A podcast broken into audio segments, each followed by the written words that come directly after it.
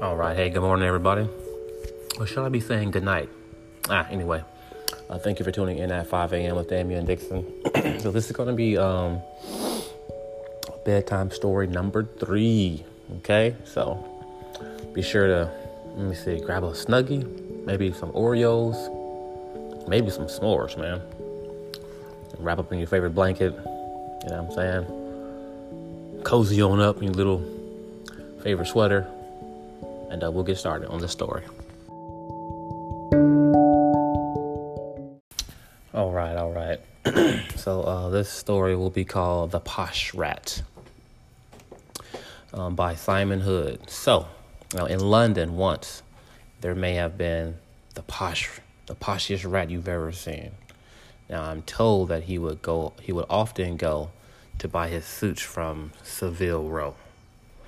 Now, he was immaculately, immaculately dressed. His trousers always neatly pressed, a crisp white shirt, a pink bow tie, a monocle on his left eye, and tailored with their own motif. His stripy pants and a handkerchief. Now he waxed his tail, comb his hair, then he stepped into a brand new pair of gleaming of gleaming handmade boots the perfect match for his posh suits. He donned his bowler hat and cane, then briskly strolled to catch his train. He'd take the Piccadilly line, the Knightsbridge station, where he dine At Harrods restaurant for lunch, and every single day he'd munch a medley of the finest food of which I'm told it may include truffles, oysters, dry cured ham, moss cheese, wagyu beef, and wham or yam. I'm sorry. These types of things you th- these types of things that you and me may in our lifetime never see.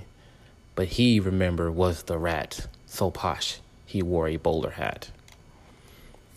To look at him, you you think that he was from some kind of royalty but this was really not the case. His bloodline lacked a single trace of nobleman or queenly, reign, uh, queenly reigns that ran through his ancestors' veins.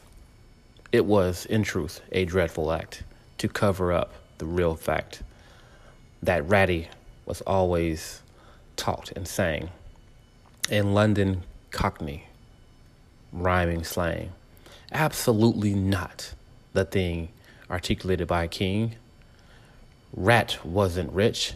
He wasn't posh. He didn't even like to wash. He just liked people thinking he was from aristocracy. The end.